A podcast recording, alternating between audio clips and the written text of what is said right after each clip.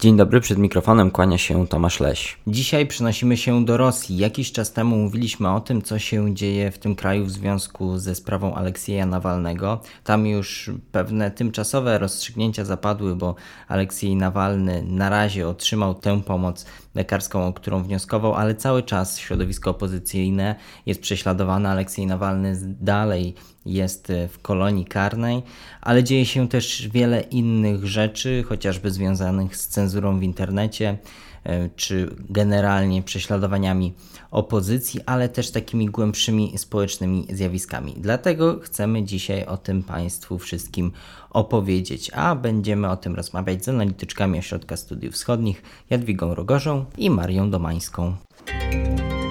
To jest podcast Ośrodka Studiów Wschodnich.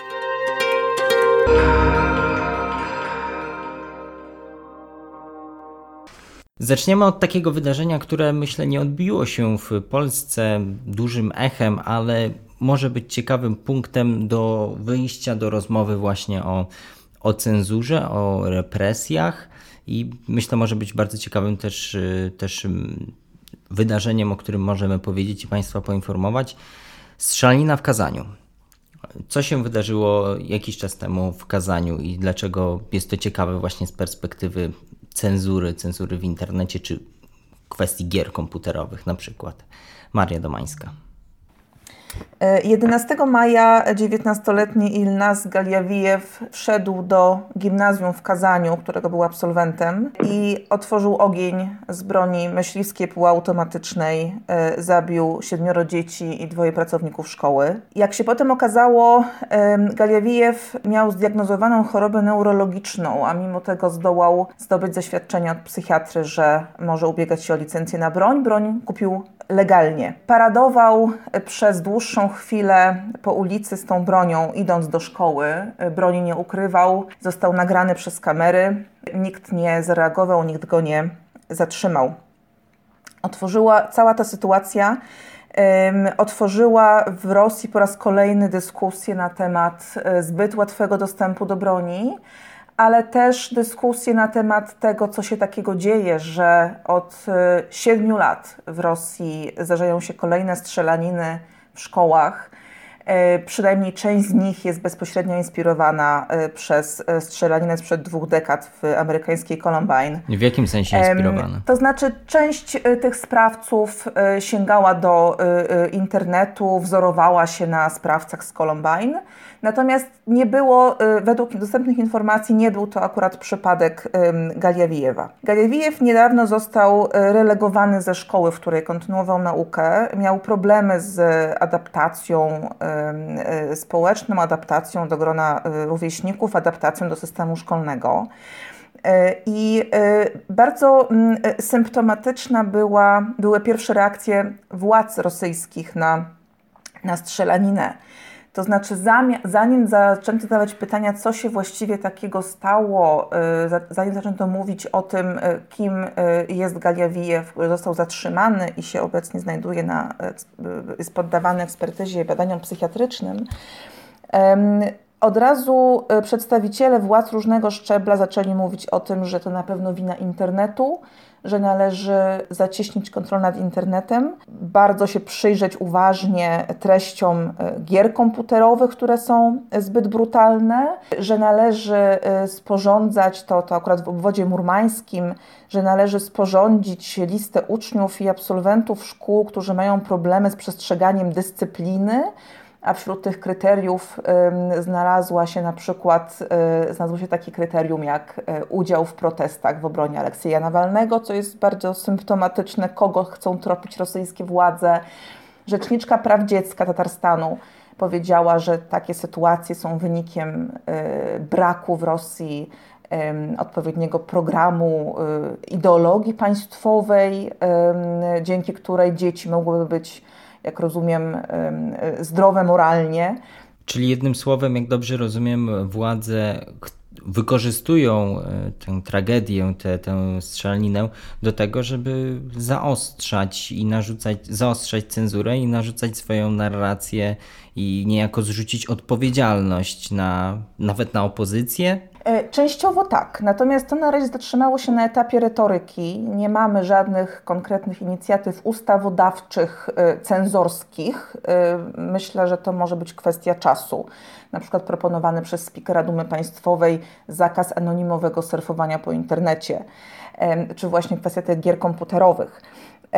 Reakcja rzeczywiście była symptomatyczna, dlatego że władze rosyjskie mają taki odruch bezwarunkowy, że kiedy coś złego się dzieje, to, to od razu, od razu y, y, mówią, że to jest na pewno, na pewno wina internetu, czyli tej przestrzeni informacyjnej, którą, której nie są w stanie w żaden sposób y, efektywnie mm, kontrolować.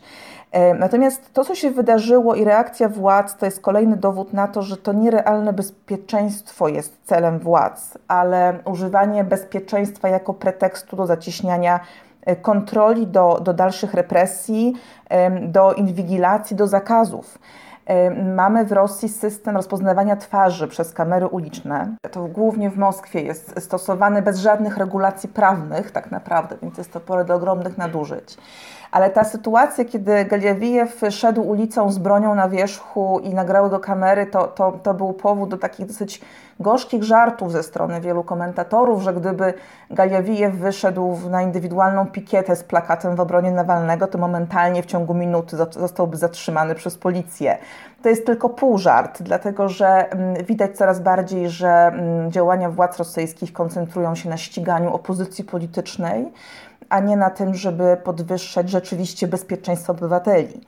I otwarła się bardzo szeroka dyskusja po raz kolejny, bo po, po poprzednich strzelaninach um, dosyć liberalne prawo, a tym bardziej liberalna praktyka jego stosowania nie zostały w Rosji zaostrzone.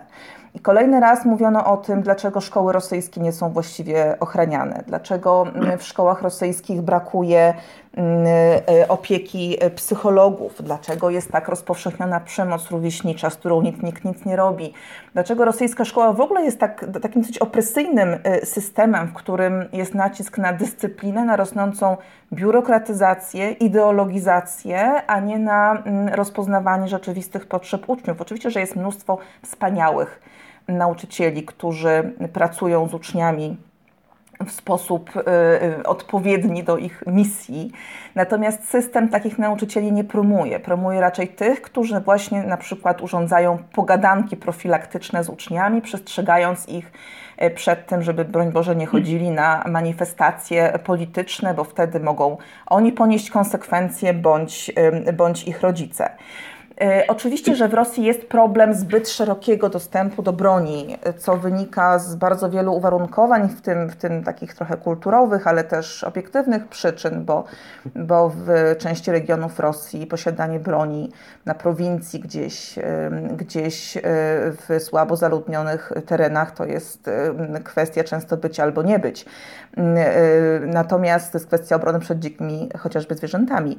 Natomiast Natomiast też y, y, po wojnach czeczeńskich obu, czy teraz y, w związku z wojną w Donbasie, do Rosji napływa mnóstwo nielegalnej broni i tak naprawdę nie ma efektywnej mm, kontroli nad tym. Pojawiły się propozycje mhm. ustawowe zaostrzenia dostępu do broni, w tym między innymi propozycje Rosgwardii podniesienia wieku, który uprawnia do otrzymania licencji, czy większej kontroli nad tymi zaświadczeniami od lekarzy uprawniającymi do ubiegania się o licencję. Natomiast zobaczymy, czy te inicjatywy będą miały inny skutek niż wszelkie poprzednie, które po prostu były odrzucane na różnych szczeblach konsultacji. Właśnie, tutaj dotykamy problemu dostępu do broni i to możemy otworzyć. To jest znowu dyskusja na, na cały oddzielny podcast, ale jak już ruszyliśmy e, ten temat kazania, za chwilę wrócimy do cenzury w internecie ale chciałem jeszcze chwilę pozostać przy tym dostępie do broni i tu pewne rzeczy e, wyjaśnić. Jak mówimy o tych argumentach o grach komputerowych, to mi się przypominają takie słynne materiały z początku lat 2000, z naszych też wiadomości o tym, że rośnie nam pokolenie morderców, bo grają w GTA czy inne gry. Oczywiście pokolenie morderców nam nie wyrosło i te, te teorie z początku lat 2000 okazały się no, co najmniej przesadzone. Pytanie tutaj o źródła tego, tej strzelaniny, źródła tego problemu. Czy władze, jak z tego co tutaj Maria opowiadała, dotknęły tego, że tą przyczyną jest właśnie ta anonimowość w internecie i tak dalej, i tak dalej, ale czy jest jakaś refleksja w Rosji pod kątem dostępu do broni? Jadwiga Rogorza. E, jest ta refleksja, ale e, idzie często w kierunku paradoksalnym, trochę innym niż e, to chciałyby pokierować władze, dlatego że pojawiły się porównania czy analizy porównawcze dostępności do broni w Stanach Zjednoczonych i w Rosji. Który jest nieporównywalny. W Stanach Zjednoczonych sztuk broni dopuszczonych do obrotu jest więcej niż mieszkańców. I w Rosji około 7 milionów, jeżeli dobrze pamiętam, sztuk broni jest, jest dopuszczonych.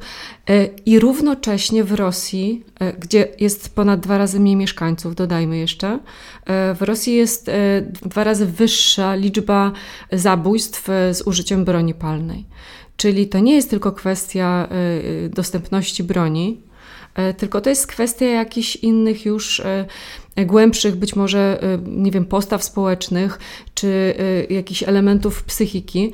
Ja bym tutaj z jednej strony może taki pokazała problem a, pomocy psychologicznej w szkołach, o tym też sporo mówiono w ostatnim czasie, że no, praktycznie nie istnieje instytucja psychologa szkolnego, to jest y, jedna osoba na y, co najmniej 800 uczniów i no, nie jest to, y, nie jest to skala, która jest w stanie jakoś ogarnić, ogarnąć problemy młodocianych, wychwycić jakichś potencjalnych E, e, nie wiem, osoby o ogólnie nie tylko e, skłonnościach do przemocy, ale, ale po prostu osoby z dużymi problemami. Też możemy tutaj powiedzieć o takim bardzo szerokim problemie, odwiecznie zakorzenionym już w tej rosyjskiej kulturze, czyli takim kulcie przemocy, kulcie siły. To jest y, element takiej bardzo tradycyjnej kultury społeczno-politycznej, istniejący od bardzo dawna i on y, jest widoczny na wielu poziomach, bo to jest kwestia i przemocy państwa wobec jednostki, y, i przemocy w rodzinie, i przemocy w edukacji, czyli jakby nauczanie przez przymus, czy wszelkiego rodzaju zarządzanie przez przymus, nie przez uczenie, nie przez dialog, tylko właśnie takie wymuszanie posłuchu. Mm, gdzie y, na przykład rosyjska armia jest y, też tego dobrym przykładem i ta bardzo brutalna fala, która tam ma miejsce ale również przemoc domowa e, ma ogromną skalę w Rosji i, i, to jest problem, który właściwie pozostaje zupełnie poza, nawet nie tylko powiedziałabym, że pozostaje poza zainteresowaniem władz, tylko wręcz jest bagatelizowany. E, przez niektórych przedstawicieli państwa przemoc domowa e, czy walka z przemocą, profilaktyka wobec przemocy domowej jest uważana za podważanie jakichś tradycyjnych wartości. To jest w ten sposób przedstawiane. O tym rozmawialiśmy, nastąpiła... o tym rozmawialiśmy z Katarzyną Hawryło w poprzednim podcaście o Cerkwi Prawosławnej tam mm. właśnie też o tym mówiliśmy, też o tym, jak cerkiew zareagowała też Dokładnie. E, cerkiew... w obronie niejako przepisów, które de facto depenalizują przemoc Dokładnie. W ubiegłym roku nastąpiła częściowa dekryminalizacja y, przemocy domowej, to znaczy przy, w przypadku pierwszego pobicia bez poważnych skutków nie są w ogóle wszczynane żadne postępowania, więc to jest bardzo niepokojący sygnał. I to cała ta, wracając już do tematu, od którego zaczęliśmy, cały ten y, nie tylko kult sił i przemocy, ale też takie powszechne przyzwolenie, niechętne, bo oczywiście, że nikomu nie jest z tym dobrze i nikt nie, y, y, nie jest zadowolony, że, że to jest taki, taki rodzaj kultu panuje w Rosji, ale jest to przyzwolenie, jest to taka niechętna zgoda na to, że tak właśnie w ten sposób są i całe państwo jest zarządzane i w taki sposób w rodzinach jest stosowane wychowanie bardzo często. Bardzo często w rodzinach kobiety stają się się y, ofiarami przemocy, ale również, ja widziałam to wielokrotnie, również same kobiety wobec swoich dzieci, bo bardzo często to kobieta wychowuje dziecko, e, używają, no nie, nie, nie tylko, nie, nie, nie zawsze i niekoniecznie przemocy fizycznej, ale również takiej przemocy werbalnej, e, takiego e, sposobu e, e, krytyki czy poniżania dziecka, również w sytuacjach publicznych. Niestety jest to bardzo rozpowszechnione i daje to takie owoce, że jest bardzo dużo, i już Maria mówiła też o systemie edukacji, jest bardzo dużo jednostek znerwicowanych, sfrustrowanych, e, które na przemoc, na przemoc również odpowiadają przemocą. Mhm. Więc myślę, że to też był przypadek tego zabójcy skazania i przypadek bardzo wielu innych, nie tylko masakr takich szkolnych, ale w ogóle wielu, wielu przypadków przemocy. Przypomnijmy, e, że kilka lat temu w, na Krymie, w Kerczu doszło do największego, tego, do największej tego typu masakry, e, gdzie student Politechniki Kerczeńskiej zabił 22 osoby i już ponad 60 osób ranił, więc to mhm. te przypadki w Rosji również nie są odosobnione. No i tutaj trzeba by się było pochylić i niestety polityka państwa e, nie sprzyja zmniejszaniu tej, tej, tej, tego natężenia przemocy, wręcz odwrotnie. W ostatnich latach mamy e, stałe natężenie przemocy widzianej na przykład na wiecach ulicznych, gdzie brutalni omonowcy pałują e, no, drobnych nastolatków, którzy nie stanowią dla nich żadnego fizycznego zagrożenia, gdzie mamy do czynienia z falą doniesień z kolonii karnych, z więzień czy z aresztów śledczych o, o stosowanych e, torturach i przemocy i tak dalej, i tak dalej. Po prostu ta przemoc jest w Rosji widziana na co dzień i mam wrażenie, że ona ciągle narasta. Myślę, że y, jest jeszcze jeden czynnik, który sprzyja temu, temu utrzymywaniu się przemocy jako takiego swoistego spoiwa relacji społecznych czy relacji społeczeństwa z władzą. To jest, to jest taki swoisty, taka swoista kultura maczyzmu, to jest utożsamianie prawdziwego mężczyzny z mężczyzną z bronią, to jest kult mężczyzny z bronią, to jest kult żołnierza, kult czekisty. Cała taka subkultura łowiecka to jest też część tego, tej właśnie kultury takiej maczystowskiej. Jest też takie zjawisko jak romantyzacja przestępców, co się wywodzi częściowo z kultury y, łagrowej z przeszłości. E, państwo niestety y, podtrzymuje y, tą kulturę przemocy nie tylko poprzez zwiększanie jej obecności na co dzień w życiu publicznym i, i manifestowaniu swojej wszechwładz wobec obywateli, ale nastąpiła w Rosji militaryzacja wychowania dzieci i młodzieży.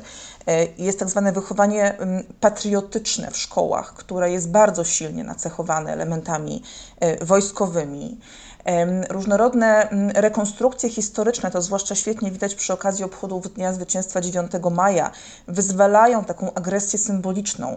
E, symbolem tych, tych obchodów już od wielu lat jest małe kilkuletnie dziecko ubrane w mundur żołnierza i siedzące w wózku, który jest stylizowany na, na czołg czy samolot. Mm, więc to jest, to przenika tak naprawdę e, tkankę społeczną i, i przenika e, całą tą przestrzeń symboliczną, w której e, funkcjonują e, Rosjanie. I tutaj można powiedzieć też, że nie jest to takie bezwzględne, to jest mocno narzucane z góry. Społeczeństwo jest bardzo plastyczne, elastyczne i poddaje się temu narzuceniu, ale te trendy, które dzisiaj widzimy, o których Maria powiedziała, które mają naprawdę czasami jakieś, e, jakieś przejawy dosyć wynaturzone, tak jak ubieranie właśnie śpioszki dla niemowląt, e, jakieś moro, ja bym przywołała lata 90., kiedy po rozpadzie imperium e, było takie poczucie, że właśnie to imperium się przeżyło. E, rozpad e, wszelkich struktur, które miały właśnie na celu demonstrację siły. I wtedy nastąpił proces odwrotny, i chciałabym go dzisiaj też przywołać, żeby pokazać, że to społeczeństwo reaguje na różne bodźce z góry. Mianowicie w latach 90., kiedy bardzo duża grupa młodych mężczyzn, bardzo duża część społeczności młodych mężczyzn zaczęła unikać wojska, ten pobór oczywiście był obowiązkowy, ale można go było na wiele sposobów uniknąć. Jednym z tych sposobów uniknięcia to było pójście na studia. Pojawił się wysyp uczelni wszelkiej maści, nie naj, najczęściej niewysokich lotów, ale to była możliwość y, ucieczki od wojska. I dlaczego o tym mówię? Bo nagle ta socjalizacja taka jeszcze sowiecka, czyli przez wojsko, przez właśnie tą rodzinę, gdzie ojciec nie angażował się zupełnie w obowiązki domowe, to był taki model bardzo no, tradycyjny czy patriarchalny, że mężczyzna y, poza pracą zawodową miała jakieś takie męskie swoje rozrywki, a kobieta zajmowała się domem, plus jeszcze było wojsko, plus jakieś takie zawody też bardzo mocno podzielone na płcie, a e, w latach 90. nagle się okazało, że mężczyźni przestali w dużej części przechodzić przez wojsko jego tryby, wychodzić stamtąd jako no, takie wraki psychiczne czasami, z takimi też brutalnymi nawykami, e, przechodzili przez uczelnie, które oferowały, nawet jeżeli to nie były uczelnie jakichś, e, e, jakichś wysokich lotów, to oferowały jednak inny sposób socjalizacji, plus e, prawa rynku zaczęły wchodzić e, w grę i e, prawa rynku, w którym sektor usług zaczął dominować, a w sektorze usług pracownik sektora usług musi być elastyczny, musi właśnie być nacelowany na potrzeby klienta, otwarty na dialog, na, na, no nie wiem, jakąś taką ogólnie kulturę, wysoką kulturę bytu. I w latach 90. ten typ mężczyzny zaczął się dosyć mocno zmieniać. To znaczy, oczywiście w porównaniu z tym, co widzieliśmy w czasach sowieckich, tak? Czyli ten taki brutalny e, macho po wojsku, e, być może jeszcze po jakiejś tam e, służbie w Afganistanie z, z syndromem stresu pourazowego i tak dalej. Nagle w latach 90. ja też widziałam, jeżdżąc do Rosji już po 2000 roku, całą generację młodych mężczyzn zatrudnionych w sektorze usług, którzy byli zupełnie inni niż ci wcześniejsi, ich poprzednicy, również kobiet, tak? Czyli otwarci, uśmiechnięci, jakoś tam dostosowani do potrzeb klienta. Więc, no tak jak mówię, potem po, po, po tym, jak doszedł do władzy Putin, mieliśmy odwrócenie tej tendencji, która też była stopniowa i teraz to, o czym mówiła Maria, czyli ta militaryzacja umysłów, czyli y, takie, y, y, znaczy w, przemożne wpływy czekistów i też taki kult y, właśnie, te, ta biała kość y, czekizmu, która była uważana za arystokrację e, rosyjskiego systemu władzy, no to wszystko odwróciło te, te trendy z lat 90., ale y, warto pamiętać, że, że jakby bez takiego bardzo mocnego, mocnej presji z góry, ten Rosjanin jest dosyć plastyczny i można go jakby, by, ta, tą, tą, tą mentalność rosyjską można kształtować na różne sposoby. Już za chwilę wracamy do, do głównego tematu, czyli do cenzury, ale tutaj nie chcę przerywać tej rozmowy, bo wydaje mi się bardzo ciekawa i też dużo może nam powiedzieć i naszym słuchaczom o społeczeństwie rosyjskim. Ale chciałem zapytać Was, czy, bo tak opowiadacie o tych przyczynach i wydaje mi się, na moją intuicję, powiedzcie, czy to jest słuszne, czy nie, że jednak praprzyczyną e, tych zachowań przemocowych jest jednak bieda. Czy nie mam racji? Nie wiem, czy bieda, dlatego że to, co ja słyszę od bardzo wielu ekspertów o rosyjskiej młodzieży, sprowadza się do takiego wniosku, że rosyjskiej młodzieży żyje się naprawdę o wiele lepiej niż pokoleniu ich rodziców i że rodzice rosyjscy robią wszystko, żeby tylko dzieci e, miały jak najlepiej i w sensie statusu materialnego, i w sensie takiego po prostu lekkiego życia. Oczywiście, że to dotyczy w różnym stopniu różnych grup młodzieży w różnych regionach Rosji. No właśnie, na ile to dotyczy Moskwy, a na ile to dotyczy Kazania, z którego wyszliśmy? Z tego, co słyszałam, to ten, ta tendencja jest obecna wszędzie, ale oczywiście z różnym skutkiem w zależności od możliwości rodziców, czy sytuacji, czy sytuacji w konkretnym regionie, czy, czy miejscowości.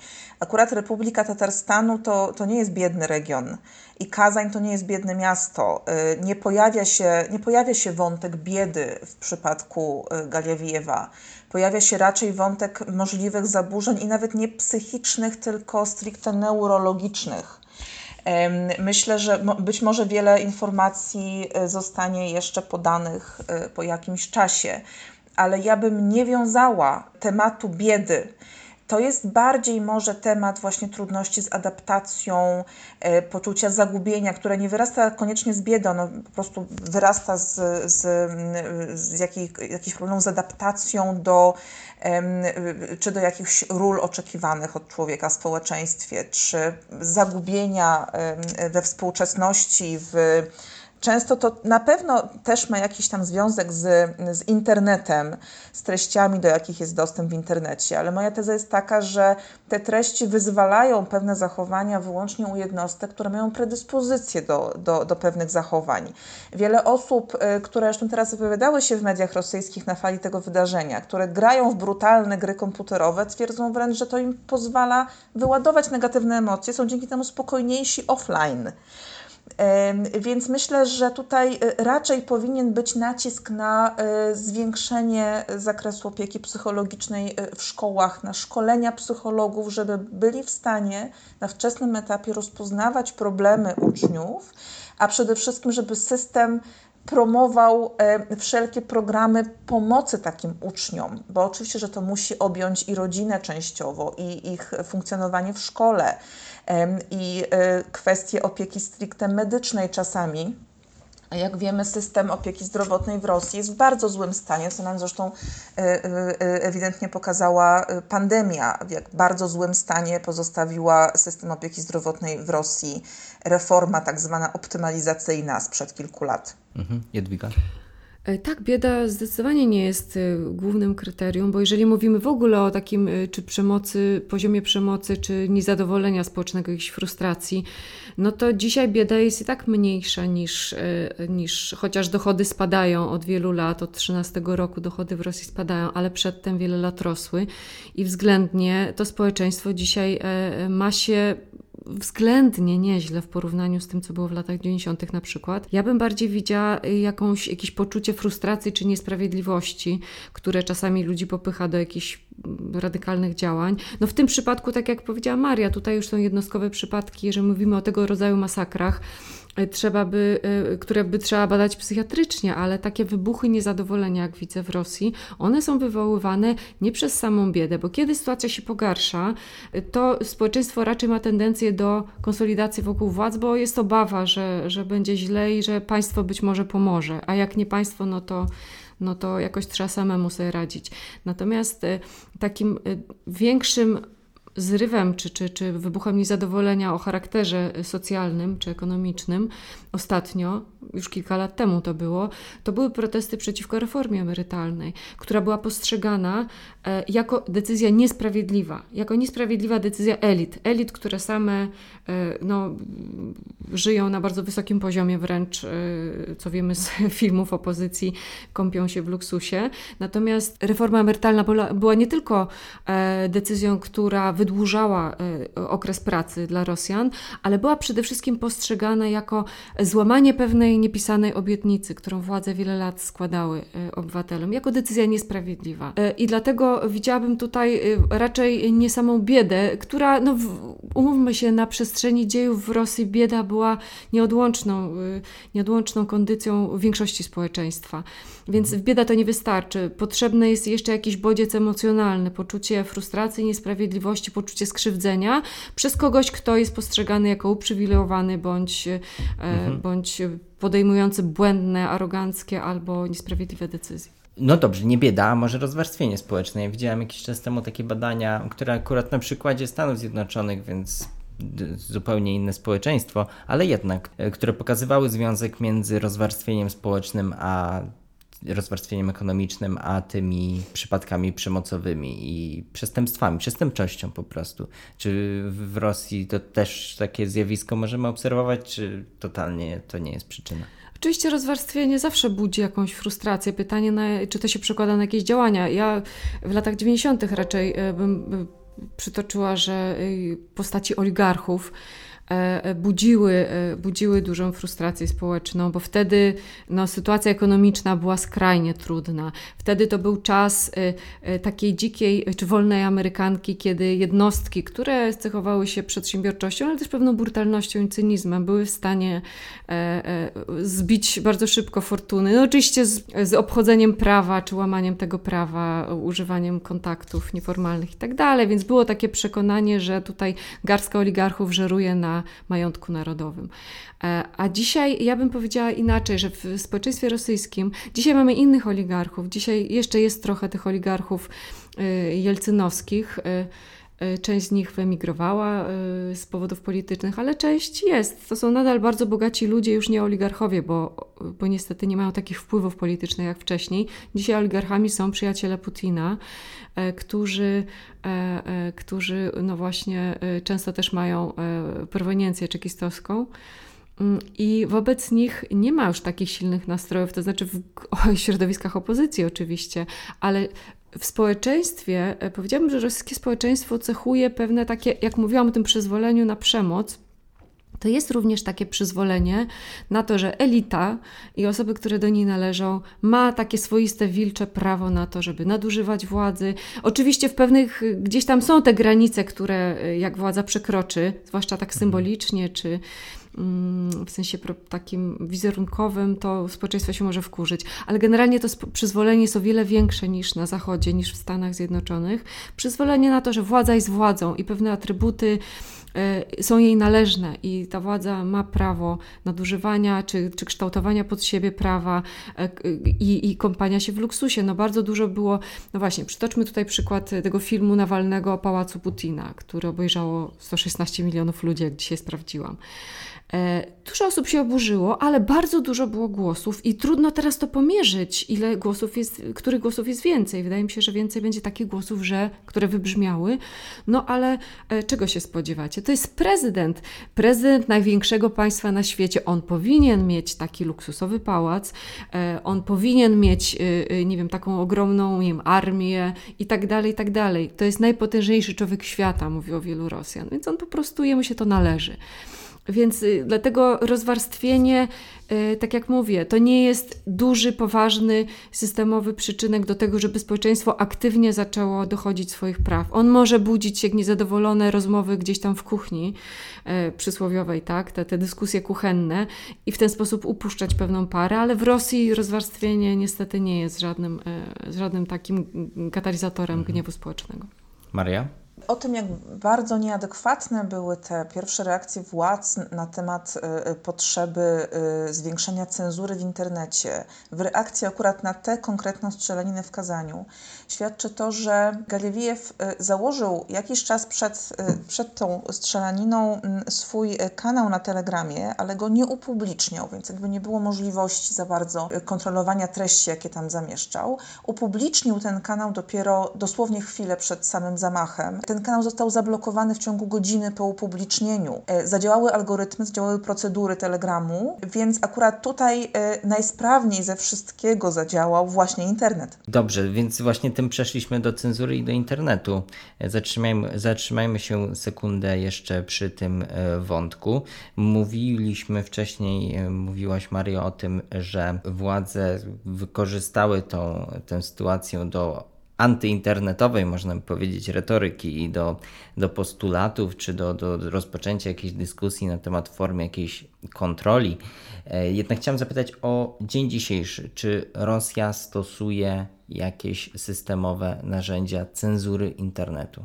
Tak. Prawie cała poprzednia dekada upłynęła pod znakiem wprowadzania kolejnych ustaw cenzurujących treści zamieszczane w internecie. To jest, są rzeczy, które pozornie na przykład brzmią dobrze, to znaczy walka z propagandą, y, z promowaniem narkotyków, promowaniem samobójstw czy z pornografią dziecięcą, Natomiast jak zwykle diabeł tkwi w praktyce stosowania tych przepisów, ich interpretowania. Dochodziło do takich absurdów, że na przykład jakieś takie edukacyjne filmiki czy treści, które właśnie miały zniechęcać do brania narkotyków, ponieważ tam się pojawiało słowo narkotyki, były traktowane jako propagowanie, mm, propagowanie narkomanii. Ale mamy też od kilku lat taką ustawę, która nakazuje mm, operatorom łączności, właścicielom zasobów internetowych, portali, komunikatorów, przechowywanie treści tekstowych, audiowizualnych, nagrań rozmów i SMS-ów użytkowników i udostępniania ich służbom specjalnym bez nakazu sądu. Mamy y, coraz y, szersze możliwości ustawowe blokowania w ogóle bez wyroku sądu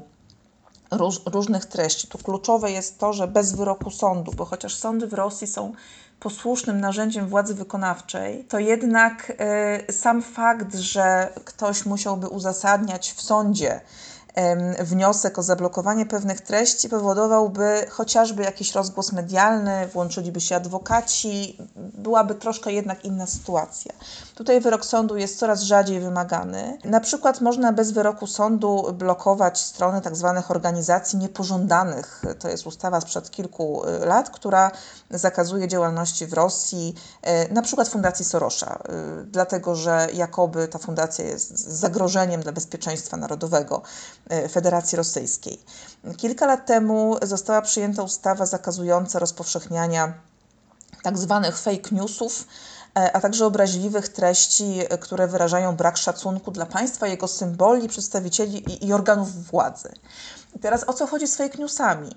W pandemii na przykład osoby, które mm, zamieszczały informacje na temat tego, jak realnie wygląda tak zwana walka z pandemią, w jak złej sytuacji jest rosyjska służba zdrowia, e, takie osoby były pociągane do odpowiedzialności administracyjnej za rozpowszechnianie fake newsów. Czyli tak naprawdę takie ustawy służą temu, żeby karać za jakąkolwiek formę krytyki władzy i usuwać z przestrzeni medialnej e, treści, które w jakikolwiek sposób kompromitują przedstawicieli władzy.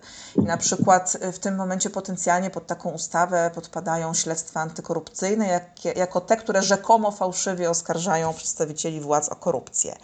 Mamy też głośną ustawę sprzed dwóch lat o tak zwanym suwerennym internecie, która, której celem tak naprawdę jest doprowadzenie do sytuacji, w której można będzie filtrować treści przepływające przez internet, spowalniać określone, przepływ określonych treści, czy też wyłączać bądź zakłócać działanie internetu y, w określonych miejscach, czy wobec określonego grona użytkowników. Dotąd władze rosyjskie nie są w stanie mm, wypracować narzędzi technologicznych, y, żeby mm, y, takie rzeczy robić bez zakłócania działania sieci w ogóle, czy bez zakłócania działania różnych innych, zupełnie niewinnych, na przykład stron internetowych czy serwisów. Były przypadki, kiedy strony rządowe y, przypadkowo były blokowane przy kolejnych testach właśnie zarządzania internetem. Natomiast władze takie, takie próby ciągle podejmują. Ostatnio próbowały spowolnić działanie y, y, Twittera. I wiele osób się obawia, że takie próby będą podejmowane wobec YouTube'a, który jest e, takim najgroźniejszym potencjalnie zasobem dla władz, dlatego że jest najbardziej popularny, bardzo łatwo tam e, rozpowszechniać różne e, treści krytyczne. Natomiast no, na pewno byłoby tak, że, że użytkownicy by się prędzej czy później zbuntowali, więc byłby to krok raczej ryzykowny. Te działania, które władze podejmują, to są raczej obliczone na zniechęcenie do publikowania treści krytycznych, zachęcenie do autocenzury, taki efekt mrożący bardziej, bo jak powiedziałam, e, technicznie, ale też politycznie e, te praktyki e, robienia czegoś na wzór Chin w Rosji się po prostu nie sprawdzają. Jak rozumiem, z przyczyn głównie technicznych. Władza może by chciała, ale nie mają takich umiejętności jak Chińczycy. E, tak, rosyjski internet powstawał zupełnie inaczej niż, niż chiński internet. Powstawał w sposób rozproszony. On jest bardzo taki anarchiczny, jeżeli nawet na poziomie e, jakby zarządzania technicznego siecią. E, w związku z tym powiem tak, no, myślę, że nie jest to niemożliwe pryncypialnie, żeby, żeby za długi czas spróbować rzeczywiście y, centralnie tym internetem zarządzać, ale koszty takiego rozwiązania y, są, byłyby tak wysokie, że w praktyce według mnie byłoby to, jest to, jest to niemożliwe. Z takich nowinek jeszcze, które mm, też mają charakter y, silnie cenzorski, jest procedowana właśnie, czy właściwie przyjęta już ustawa o y, tak zwanej działalności oświatowej. Sama ustawa ma charakter ramowy, niewiele z niej wynika, natomiast kluczowe będzie rozporządzenie wykonawcze rządu do tej ustawy, wokół którego już y, narosło mnóstwo kontrowersji, środowiska naukowo-eksperckie E, bardzo się buntują i krytycznie o, tej, o tym rozporządzeniu wypowiadają. E, to rozporządzenie w tym kształcie, w jakim to jest na, na razie procedowane, wzbudziło bardzo szeroką krytykę środowisk naukowo-eksperckich, w tym Rosyjskiej Akademii Nauk, bo chodzi o to, że tak naprawdę władze dążą do tego, żeby i offline, i online również wszelka działalność oświatowa była maksymalnie reglamentowana żeby była jak najtrudniejsza i żeby w wielu przypadkach nie można było jej prowadzić bez, mm, bez bezpośredniej zgody y, władz. I to dotyczy zarówno działalności oświatowej rosyjskich uczelni, jak i na przykład właśnie zamieszczania e, filmików czy programów w internecie, które mówiłyby nie wiem, o, o prawach człowieka czy o konstytucji. Czyli jak rozumiem, jeżeli jakaś, jakiś uniwersytet, jakaś instytucja E, będzie chciała sobie założyć kanał na YouTube i prowadzić tam działalność e, informacyjną, to będzie musiała dostać zgodę instytucji rządowych, rządu. Tak, przy czym też e, w obecnym kształcie tego, w obecnym brzmieniu tego rozporządzenia jest wiele kryteriów, które uniemożliwiają praktycznie bardzo wielu osobom edukowanie współobywateli. Na przykład tam jest taki zapis, że E, te NGOsy, które mają status agenta zagranicznego, jest ich coraz więcej, nie mogą prowadzić takiej działalności. Czyli nie mogą prowadzić kanału na YouTube. E, tak. E, albo, że mm, nie, nie może prowadzić takiej działalności osoba, która była karana. Jak wiemy, coraz więcej aktywistów w Rosji jest karanych, aktywistów, opozycjonistów za swoją działalność obywatelską czy polityczną. Bardzo łatwo jest uczynić kogoś osobą karaną. Zobaczymy, jaki kształt ten dokument przyjmie ostatecznie, dlatego że zgłoszono wiele tysięcy poprawek i, i sprzeciwów i pomysłów, jak inaczej sformułować pewne zapisy, ale na razie to wygląda bardzo niepokojąco. Mhm. A na ile ta cenzura jest skuteczna, Jadwiga Rogerza?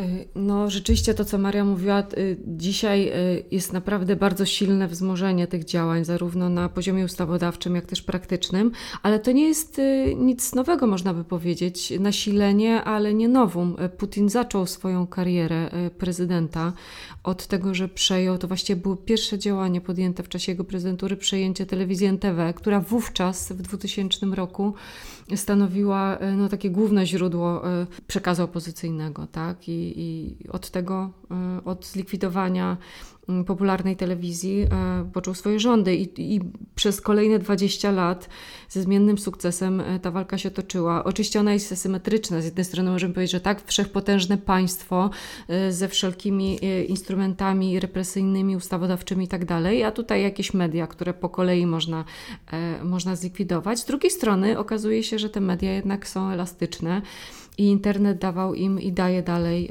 e, ogromne pole do działania. E, I ta walka postu z karnawałem cały czas trwa. E, I tutaj bym przytoczyła, że tak, Maria mówiła o organizacjach, o statusie agenta zagranicznego, teraz media również mają, mogą dostawać taki status i już i wiele mediów rosyjskich dostało taki status. I jest to duże wyzwanie, dlatego że na przykład Meduza, bardzo popularny portal, E, który działał z Rygi. E, popularny portal e, informacyjno, taki rozrywkowy.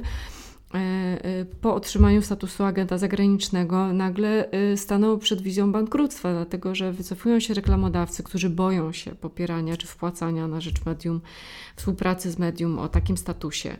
E, e, też to medium musi opatrywać każdą, nawet najmniejszą wzmiankę w internecie, artykulik czy, czy post jakikolwiek w sieciach społecznościowych, e, wzmianką o tym, że jest agentem zagranicznym. Ta wzmianka jeszcze musi być pisana większą czcionką niż sam artykuł, więc to się robi takie absurde. I plus jeszcze dodatkowe jakieś kontrole, wymogi administracyjne, finansowe i wszelakie inne. E, wymogom sprzeciwiało się do niedawna i sprzeciwia się Radio Swoboda, które jako pierwsze dostało status agenta zagranicznego. I w tym momencie jest zaostrzenie tej, tej walki, dlatego że e, e, Radio Swoboda dostało liczne, y, otrzymało liczne grzywny o wysokości 70 milionów rubli już w tym momencie i Roskomnadzor grozi po prostu zablokowaniem na terenie Rosji nadawania Radia Swoboda. Więc widzimy, że tutaj te instrumentarium jest dosyć groźne. Ale czy ono a z drugiej skuteczne? strony, a z drugiej strony strony mogę powiedzieć, co wcześniej robiły media, które znajdowały się w, czy pod groźbą likwidacji, czy zmiany polityki redakcyjnej. E, Meduza powstała e, po tym, jak e, władze przejęły właściwie poprzez wykupienie tego portalu przez zaprzyjaźnionego oligarchę, takiego portalu popularnego RBK. Dziennikarze odeszli z RBK, część dziennikarzy założyło nowe medium, które działało poza granicami Rosji i prosperowało. Na przykład Wiadomości, które były najlepszą w Rosji gazetą ekonomiczną, gdzie również dokonano zmiany kierownictwa wymuszonego przez władze. Dziennikarze odeszli, założyli w internecie e, e, takie wydanie V-Times, które świetnie funkcjonowało. Ono ostatnio też dostało status agenta zagranicznego. Ale całą odrębną jeszcze e, Odrębnym zjawiskiem może to było powstawanie zupełnie nowych internetowych mediów, które oferowały informacje, rozrywkę, wywiady e, czy inne formy e, takiej jakby wiedzy, e, wiedzy o świecie, o Rosji w przystępnej, atrakcyjnej, nowoczesnej formie. I to było coś nowego. Nagle się okazywało, że te media, można je nazwać mediami, tak? To były kanały na YouTubie na przykład że te media e, zaczynają wyprzedzać pod względem popularności tradycyjną telewizję. Mogę tylko i Nawalny chociażby, kanał e, Nawalnego na YouTubie stawał się coraz bardziej popularnym medium. Jego filmy dokumentalne, czy takie śledztwa, które były, miały formę filmów dokumentalnych, dobrze zrobionych, dobrze zmontowanych, atrakcyjnych, zabawnych, zyskiwały bardzo wiele odsłon. Oczywiście Ale najpopularniejszym pod... jest film o, o Pałacu Putina, już dzisiaj mówiłam, on ma 116 milionów odsłon, a chociażby porównajmy, no może to jest takie porównanie troszkę poniżej pasa, ale ostatnia telekonferencja Władimira Putina. W telewizji ją obejrzało 7 milionów osób, a film Nawalnego prawie 120 milionów. No może nie osób, ale tyle miał odsłon. Ale to nam pokazuje, że internet wyprzedza już w ubiegłym roku e, w sondażu Lewada okazało się, że e, więcej osób e, wskazuje internet jako pierwsze źródło informacji i więcej osób deklaruje e, zaufanie do internetowych źródeł informacji niż wobec telewizji. Także już ten, ten wyścig już został przegrany przez telewizję w ubiegłym roku. No i y, dzisiaj mamy do czynienia z kolejną odsłoną tej walki. Mhm. Mówisz o tym, że internet jest bardziej popularny od telewizji i zastanawiam się, i że te, tak dużo ludzi teraz pobiera informacje z YouTube'a, z internetu i tak dalej. Ale czy to dotyczy też chociażby um, rosyjskiej prowincji, czy to jest zjawisko tylko moskiewskie, czy jest to już powszechne? Y, internet jest popularny wszędzie. W ogóle dostępność internetu dzisiaj, internet y, pokrywa niemal cały kraj i jeżeli chodzi o młodsze pokolenia, to dostępność do internetu wynosi praktycznie 100%. Jeżeli chodzi o starsze pokolenie, tam jest różnie, w zależności od wieku, też częstotliwość korzystania z internetu się różni, ale to jest w tym momencie naprawdę dostęp, no możemy powiedzieć, powszechny. I tylko to jest kwestia tego, z jakich źródeł korzystamy.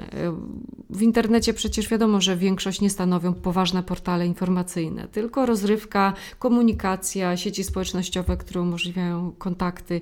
I, i też w internecie oczywiście są dostępne władze i, e, e i strony instytucji państwowych, i e, strony wszystkich państwowych kanałów, e i też ci wszyscy takie bliskie Kremlowi, agresywne dosyć agencje informacyjne, rzesza troli i tak dalej. Także w internecie są wszyscy. I, e, natomiast e, chciałam pokazać, że te portale, które przejmują rolę mediów, e, które robią kontent nie tylko ciekawy i, mówi, i nieskrępowany, właśnie nieocenzurowany, ale nie taki bardzo seriozny, powiedziałabym, nie dynamiczny, barwny, robiony przez młodych ludzi. Takie portale zyskują oglądalność, te filmy czy, czy, czy programy tych portali zyskują oglądalność kilku milionów e, internautów, więc mhm. myślę, że to jest sporo. A taki na przykład Juri Duć, o którym też warto powiedzieć, bo to jest człowiek instytucja, jeżeli chodzi o taki świat medialny, jego programy zyskują, e, jego, jego wywiady, jego filmy dokumentalne zyskują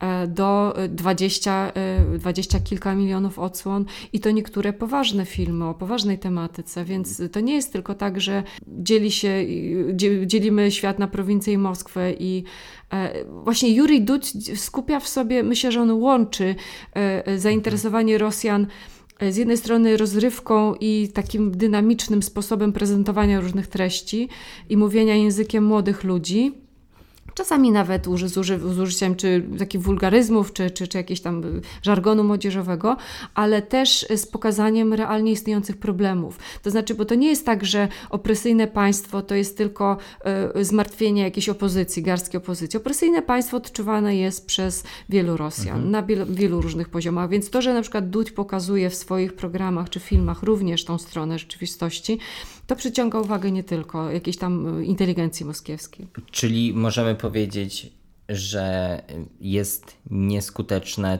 że te próby, o których mówiła Maria, że jednak społeczeństwo rosyjskie ucieka tym próbom i korzysta jeszcze z wolności w internecie, która jako tako jest. I tutaj się zastanawiam, czy te, te próby, o których mówiliśmy, cenzury w internecie, jak one oddziałują nie tylko na Y, portale, bo o tym już trochę powiedzieliśmy, że one tu w różny sposób próbują to omijać i tak dalej, i tak dalej. Ale jak oddziałują na ludzi? Czy nie ma takiego zjawiska, że ludzie się po prostu boją wstawić posta na Facebooka o tym, że idą na manifestację, czy kliknąć wezmę udział w wydarzeniu, czy uczestniczyć w jakimś kanale na te Telegramie, czy się po prostu tego nie boją, że to spotka ich y, właśnie jakieś konsekwencje nieprzyjemne, czy to w pracy, czy, y, czy jakiekolwiek inne? No do niedawna było to zaskakująca odwaga, jeżeli chodzi o internautów, bo chociażby pod konferencją prasową Władimira Putina, o której mówiłam, większość komentarzy była po prostu miażdżąca, krytyczna. I, I w ogóle, y, jak oglądam jakieś filmy na YouTubie o tematyce społeczno-politycznej, no to większość komentarzy internautów jest odważna i krytyczna. E, I, e, a przecież represje zaczęły się nie dzisiaj. Dzisiaj władze robią e, wiele, żeby pokazać, że nie tylko aktywiści opozycyjni, nie tylko politycy mogą być ukarani, ale też szeregowy sympatyk, nie tylko uczestnik akcji opozycyjnej, po prostu sympatyk, taki, który siedzi e, przed komputerem i gdzieś tam wyraża swoje sympatie wyłącznie w internecie.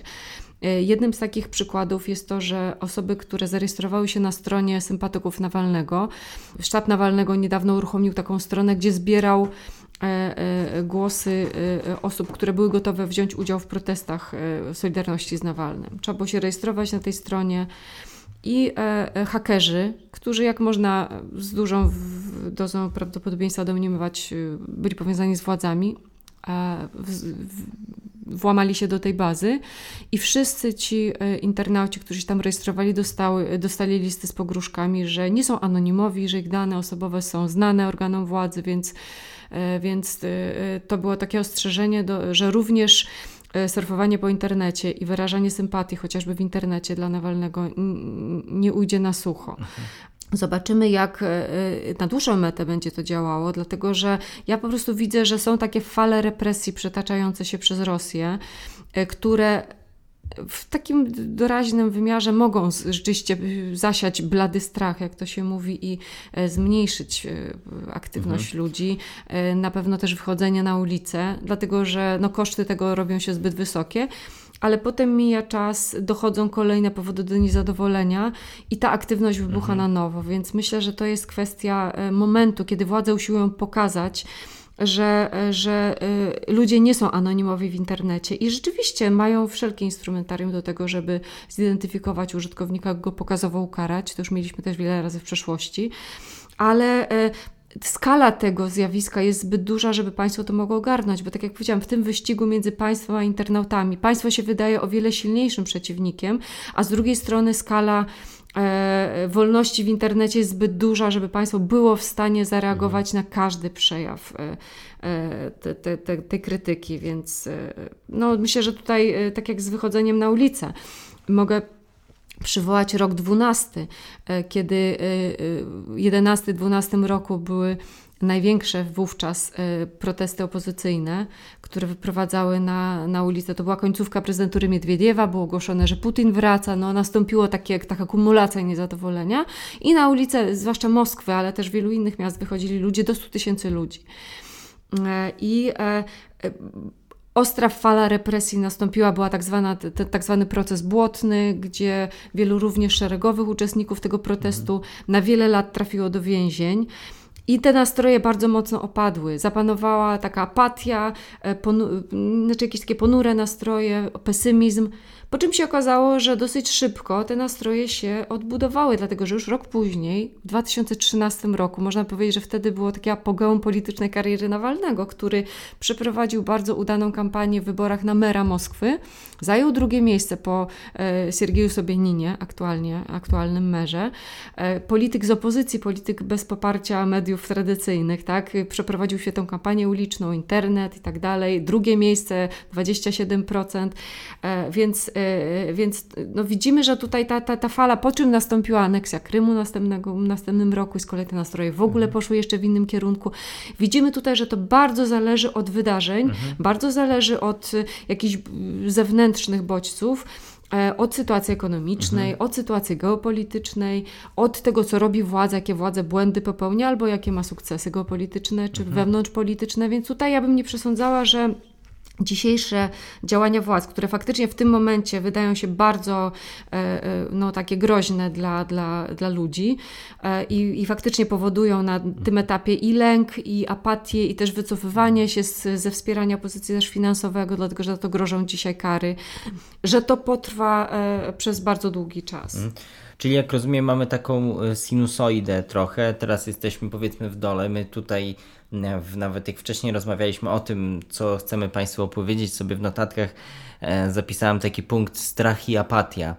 I czy to jest rzeczywiście to, co możemy teraz, to, co się rzeczywiście teraz dzieje w Rosji, i czy w tym momencie władza w pewnym sensie wygrywa Maria Domańska. E, to ja może uzupełnię najpierw e, wątek, jak teraz wyglądają te represje wobec osób, które zapisywały się w internecie jako zwolennicy Nawalnego. Zwolniono e, grupę dziennikarzy Państwowego Holdingu Radiowo-Telewizyjnego za to, że właśnie ich dane znalazły się w, takiej, w tej bazie Nawalnego. Bardzo symptomatyczne było uzasadnienie nie możecie brać pieniędzy od państwa i jednocześnie wspierać opozycję. Tym samym prost już mówi się ludziom, że władza, że grupa rządząca równa się państwo. Nie wiem, czy do tej pory można było takie zidentyfikować momenty, kiedy to było tak ostentacyjnie wręcz robione. E, już kilkadziesiąt osób zostało zwolnionych z wszystkich instytucji, które podlegają moskiewskiemu e, Departamentowi Transportu Moskiewskiego Merostwa, w tym pracowników metra e, moskiewskiego, właśnie za to samo, że ich dane znalazły się w bazie zwolenników Nawalnego.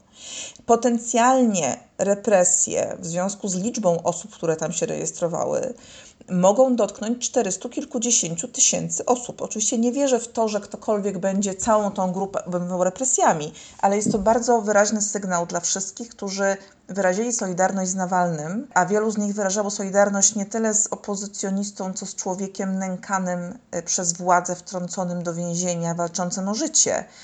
E, sygnał jest wysyłany taki: następnym razem zastanówcie się bardzo dobrze, czy na pewno chcecie manifestować swoje poglądy w, e, w internecie. Pewnym przełomem w, prakty w praktyce władz, w strategii władz jest zamiar uznania organizacji Nawalnego za ekstremistyczne. Zaczęła się właśnie sprawa w sądzie. Uzasadnienie jest bardzo ciekawe, dlatego że prokuratura stwierdziła, że pod pozorem szerzenia haseł liberalnych te organizacje zmierzały do przewrotu konstytucyjnego i e, kolorowej rewolucji w Rosji, do siłowej zmiany władzy, mimo że nigdy, nigdy nikt z tych e, ludzi nie nawoływał do, do siłowej zmiany. Wszyscy mówili o pokojowych e, protestach. Troszkę mniej jest obecnie represji bezpośrednich, czyli siłowego tłumienia protestów. Więcej jest wizyt funkcjonariuszy FSB i policji i Rosgwardii do osób, które brały udział w protestach, są rozpoznawane na, właśnie dzięki tej sieci e, e, kamer, o których mówiłam na początku, rozpoznawaniu twarzy.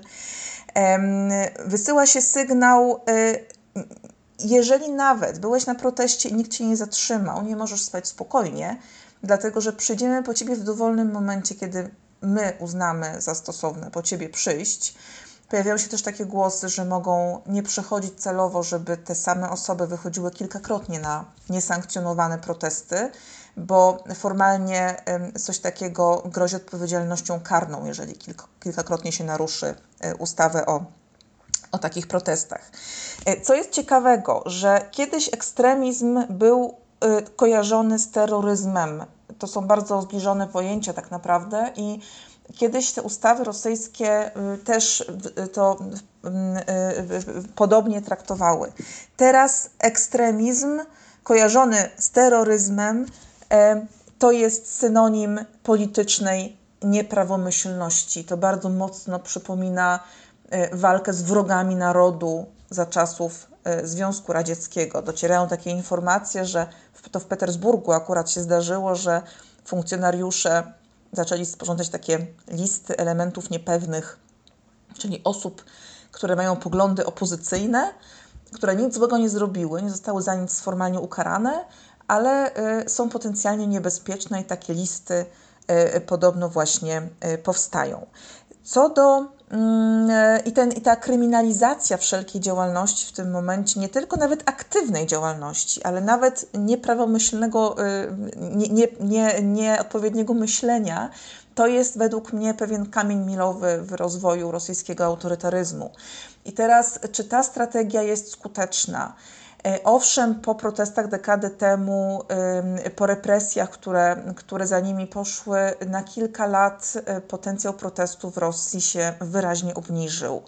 Natomiast reżim rosyjski dzisiaj się w zupełnie innym momencie znajduje. Mianowicie e, wówczas nie było sytuacji, żeby od siedmiu lat Rosja oscylowała między stagnacją a kolejnymi kryzysami Nie było sytuacji, w której już w tym momencie brakuje jakichkolwiek źródeł y, rozwoju gospodarczego. Od siedmiu lat obniżają się realne dochody ludności i końca nie widać, to znaczy kolejne lata przyniosą tylko pogorszenie sytuacji. Krym y, i ta, to wzmożenie y, propagandowe, imperialne, ten entuzjazm społeczny wokół Krymu to było zdarzenie według mnie absolutnie jednorazowe. Nie ma takiego instrumentu propagandowego, który władze mogłyby wykorzystać w tym momencie i w porównywalny sposób zmobilizować lojalność obywateli i poparcie dla Putina, czy dla Kremla, czy dla ekipy rządzącej szerzej. Lider się starzeje i wszyscy rozumieją coraz bardziej, że będzie musiał w tej dekadzie najprawdopodobniej e, w jakiś sposób oddać władzę, może nie całkowicie, może jedynie częściowo, ale jest takie poczucie schyłku, którego nie było dekady temu. Więc wydaje mi się, że ta, mm, że oczywiście teraz ludzie się przestraszyli y, y, tych represji, które ciągle jeszcze nie są masowym terrorem, to też trzeba sobie powiedzieć. Jeszcze jest dosyć duży zapas y, tego aparatu represyjnego. To jeszcze może eskalować. Ludzie czują się bezsilni, czują się pokonani chwilowo, Natomiast ta narastająca gdzieś wewnątrz społeczeństwa frustracja, niezadowolenie, poczucie e, e, buntu też w związku z tym, że ludziom po prostu ukradziono przyszłość, to nigdzie nie zniknie.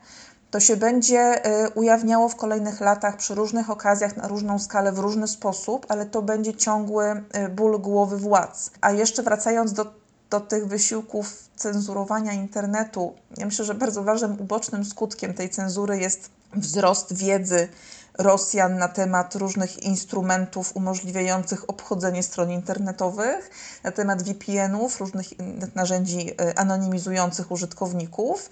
Każda akcja władz rodzi reakcję społeczeństwa i to będzie y, długa próba sił i mimo tego, że reżim wydaje się dzisiaj stabilny, niczym nie zagrożony, według mnie, jeżeli chodzi o długi horyzont, to, to wynik tej walki y, nie jest przesądzony. Czyli jak rozumiem, w tym momencie bitwę krótkoterminowo wygrał, wygrała władza, ale, ale w wojnie raczej przewagę ma społeczeństwo. Można tak to zinterpretować, Edwika Rogorza? Rzeczywiście moment jest kryzysowy i tutaj jeszcze można powiedzieć, że kryzys przeżywają też struktury opozycji, nawalniści, którzy no, byli w ostatnich latach głównym e, ośrodkiem opozycji. E, sam Nawalny jest w więzieniu i po jego dramatycznej, ale też ściągającej uwagę walce o różne rzeczy, w tym mhm. więzieniu też o dostęp lekarzy. Teraz zapanowała pewna cisza, e, więc e, myślę, że na dłuższą metę to też e, będzie taki czynnik, będzie brakowało po prostu charyzmy Nawalnego. Jego struktury zaczynają być rozwiązywane, też część działaczy jest na emigracji, musiało wyjechać z kraju. Zresztą ten ostatni protest z kwietnia był też koordynowany głównie z zagranicy, co też no, nie, nie, nie, nie dodaje mu jakiejś legitymizacji. Może być też przez propagandę wykorzystywany. E, to, co mówiła Maria o statusie organizacji ekstremistycznych, w tym momencie toczy się postępowanie, które no, jest, wydaje się, dosyć przewidywalne. E, I ten status Fundacja Walki z Korupcją Sztaby Nawalnego otrzymają. I status ten wprowadza odpowiedzialność karną również właśnie dla takich szeregowych sympatyków i e, e, osób popierających te struktury, chociażby wpłacających jakieś datki, czy piszących o, nim, o nich w internecie, e, podających dalej informacje na temat sztabów Nawalnego, no, czy jakieś logo. To wszystko będzie objęte odpowiedzialnością karną. I to na pewno wystraszy bardzo wielu zwolenników. E, działający w Wilnie, taki no właśnie ten sztab na uchodźstwie, już ogłosił rozwiązanie struktur w regionach. E, jest to wymuszone działanie. E, ogłosili też, że będą poszukiwali innych form działania, innych też form bezpiecznego wspierania ich finansowo. Zobaczymy, czy takie formy będą. Być może internet jednak daje pewne możliwości anonimowych wpłat. Także to jest trudny moment, który, w którym opozycja i media muszą się przegrupować, ale takich momentów też było wiele w przeszłości, to o tym też mówiliśmy, tak? I te media, które wiele razy wydawało się, że wolność słowa została w Rosji już y, całkowicie zlikwidowana przez Kreml, po czym się okazywało, że a to w internecie, a to jeszcze jakieś były inne formy zupełnie nie, nie, niekontrolowanych, e, niekontrolowanych e, przekazów. Więc dzisiaj, jeszcze w ubiegłym roku, 2020 rok, taki trudny rok pandemiczny, ale on był okrzyknięty w Rosji przez wielu dziennikarzy rokiem dziennikarstwa śledczego, dlatego że nagle się okazało, że są popularne, aktywnie, prężnie działające i finansowane głównie z crowdfundingu struktury śledcze, od Nawalnego poczynając i te jego filmy, które w ubiegłym roku się ukazywały, ale też na przykład The Insider, e, który z Bellingcatem też e, ogłosił szereg e, ciekawych śledztw na temat korupcji w Rosji, urzędników. E, więc y, widzimy, że, e, że media mają też taką elastyczność w sobie i zdolność do, nie wiem, wycofywania się pod naporem e, represji władz, ale potem odnajdywania innych, bardziej elastycznych, bardziej internetowych, bardziej zdalnych form działania. Więc myślę, że opozycja, która jest stworzona przez generację młodych ludzi, też teraz bardzo usilnie poszukuje nowych E, form działania w ramach tej bardzo mhm. represyjnej rzeczywistości, która, która w Rosji panuje. Mhm. Ja myślę, że kluczowe tutaj jest nie to, czy utrzyma się potencjał takiego biernego niezadowolenia i protestu, bo to dosyć łatwo w internecie utrzymać w najbliższych latach, nawet bez struktur w terenie. E, natomiast kluczowe jest to, czy, jak i kiedy ten potencjał bierny przerodzi się w czynny. I tutaj już brak obecności y, y, opozycji na miejscu w Rosji będzie ogromną przeszkodą.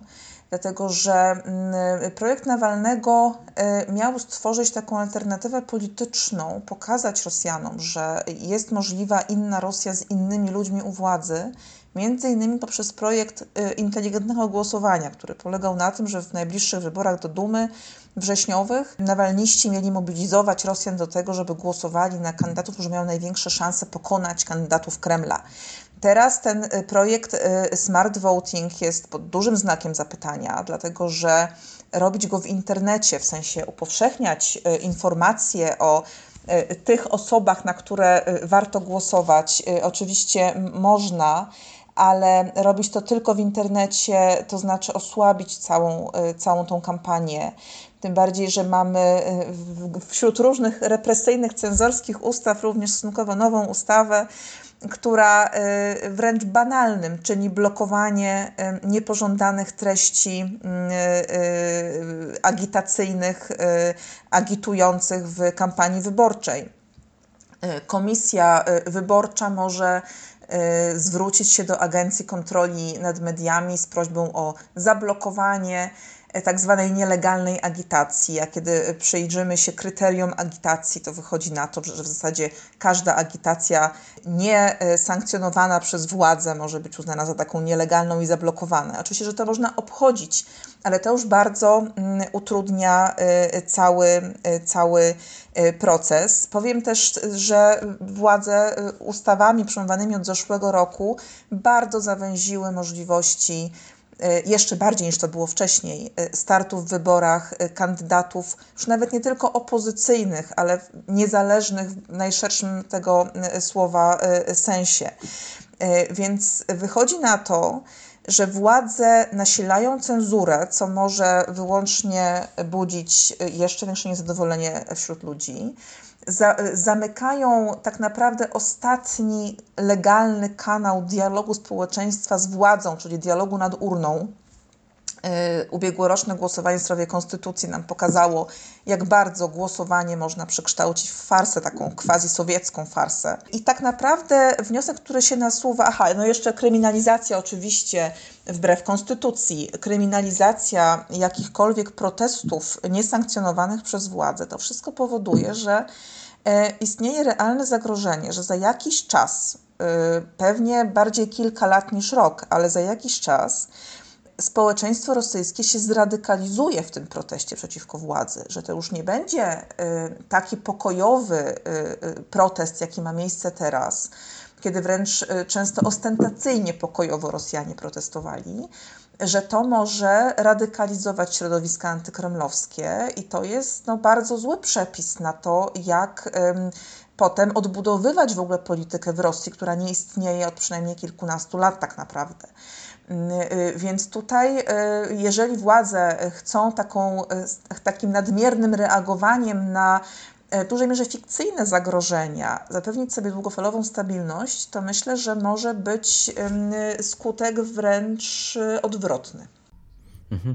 Na koniec chciałem Wam zadać w związku z tym, w związku z tymi wyborami, które wywołałaś, wybor, wyborami zbliżającymi się do rosyjskiego parlamentu, chciałem Wam zadać ulubione pytanie wszystkich analityków, to znaczy pytanie o przewidywania wyborcze.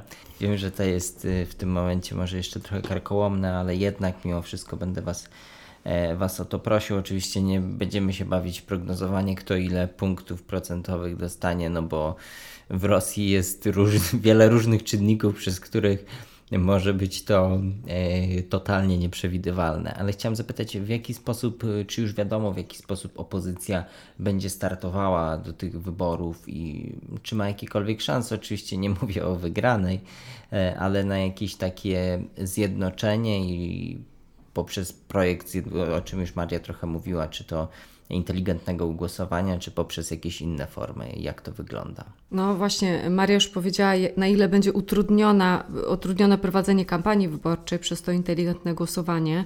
Utrudnione będzie też obserwacja wyborów, dlatego że w Rosji bardzo mocno ograniczono e, dostęp niezależnych obserwatorów do, e, do obserwacji wyborów utrudnione będzie kandydowanie, ponieważ e, założy się, że absolutna większość liczących się kandydatów zostanie niedopuszczona. No tutaj można wymienić w Moskwie e, wśród, e, wśród nawalnistów Lubow Sobol, to jest taka prawniczka Fundacji Walki z Korupcją, która zadeklarowała start w wyborach do Dumy. I no, Ale będzie pewnością... jakiś wspólny szyld, pod którym będzie opozycja kandydować? Trudno powiedzieć, raczej to będą okręgi jednomandatowe. E, nie ma, nie ma takich ustaleń, nie ma takich rozmów. No, naprawdę ta opozycja znajduje się w kryzysie, brakuje jakiegoś czynnika spajającego i to jest taka seria, z tego co widzę teraz, y, takich jednoosobowych pomysłów na kampanię. E, Ilia Jaszyn, który jest dzisiaj radnym Moskwy, ogłasza start do. Dlatego, że warto powiedzieć, że w Moskwie na przykład w tym roku, we wrześniu, będą wybory trzech szczebli: do Dumy Państwowej, czyli tego ogólnokrajowego parlamentu, do Dumy Miejskiej, Moskiewskiej Dumy Miejskiej i do samorządów. Więc Ilia Jaszyn, znany polityk opozycji, jeden z takich najbardziej też błyskotliwych młodych polityków, chociaż już o dużym doświadczeniu jak na jego młody wiek, współpracownik Borysa Niemcowa, współpracownik e, też Aleksieja Nawalnego, e, deklaruje start do Moskiewskiej Dumy Miejskiej. I też Miejskiej. myślę, że tak, do Moskiewskiej Dumy Miejskiej. W tym momencie Ilia Jaszyn jest e, samorządowcem, jest, e, szefuje jednym, jednej z, radzie, e, z rad dzielnic.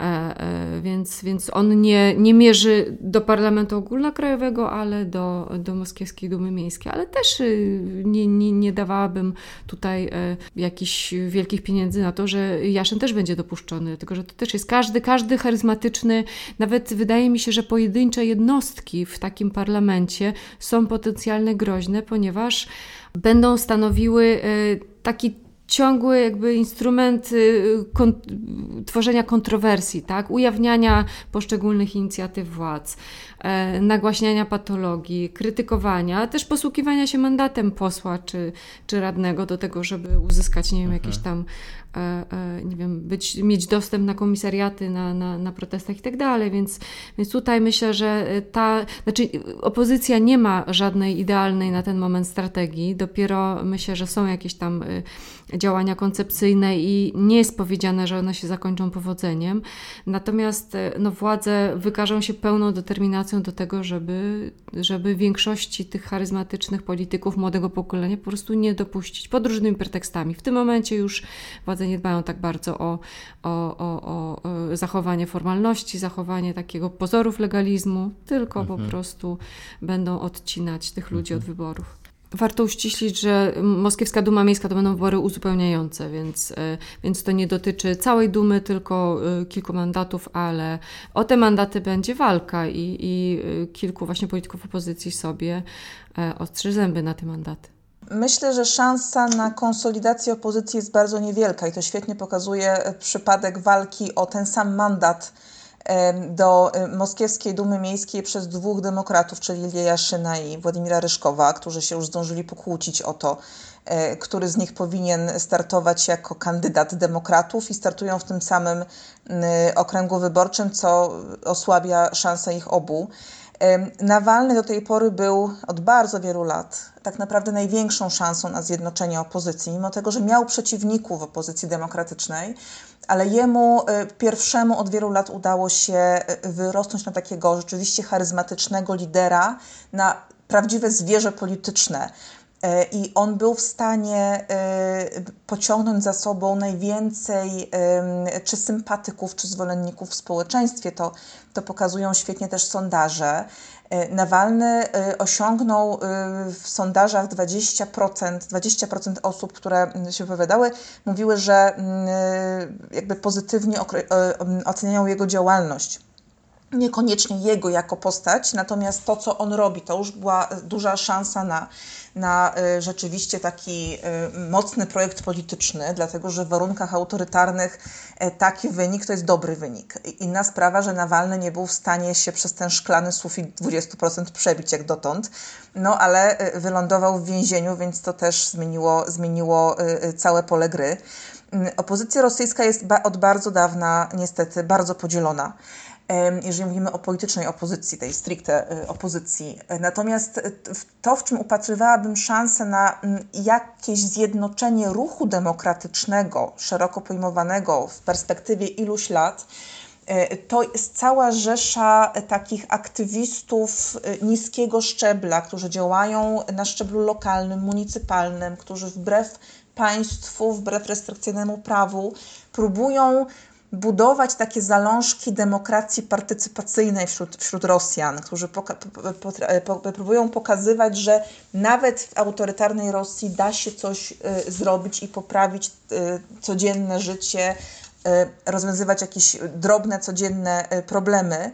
I mam wrażenie, że te osoby, y, to oczywiście jest uproszczenie, ale że z uwagi na swoją, na filozofię swojej aktywności, że to nie jest konkurencja polityczna, tylko właśnie bardziej aktywność obywatelska, że te osoby byłyby bardziej skłonne do jakiejś współpracy horyzontalnej między sobą i mogłyby stworzyć taki, e, taki powiedzmy apolityczny formalnie ruch demokratyczny, który oczywiście na pewnym etapie musiałby się przekształcić w projekt stricte polityczny, ale teraz mówimy już o dosyć odległej e, perspektywie. Ja na razie dosyć sceptycznie oceniam szanse opozycji w najbliższych wyborach, dlatego że nawet jeżeli obywatele e, zaprotestują przeciwko brakowi konkurencji, fałszowaniu wyników, no to ktoś musi ten potencjał zagospodarować, a takiej siły po faktycznym rozbiciu struktur Nawalnego w tym momencie nie widzę.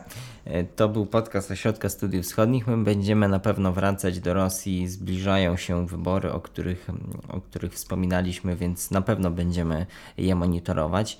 Inne, wybo inne wybory z kolei odbywają się w Niemczech, więc dużo podcastów także na ten temat, do których słuchania zachęcam i zachęcam, jeżeli już mówimy o Rosji E, ale nie tylko, to zachęcam do zajrzenia na podcast naszych analityków Piotra Żachowskiego i Andrzeja Wilka. E, podcast się nazywa Referat Armii i Służby Wschód. Link do niego pozostawiamy w opisie. Ja jeszcze zachęcę też do odwiedzenia naszego głównego kanału na YouTube. Tam niedawno pojawił się film o gospodarce Białorusi, która no mówiąc delikatnie, nie jest w najlepszym stanie, e, więc jeżeli chcecie Państwo wiedzieć więcej na ten temat, to odsyłamy na YouTube'a. Do usłyszenia następnym razem. Wysłuchali Państwo podcastu Ośrodka Studiów Wschodnich. Więcej nagrań można znaleźć na stronie www.osw.waw.pl.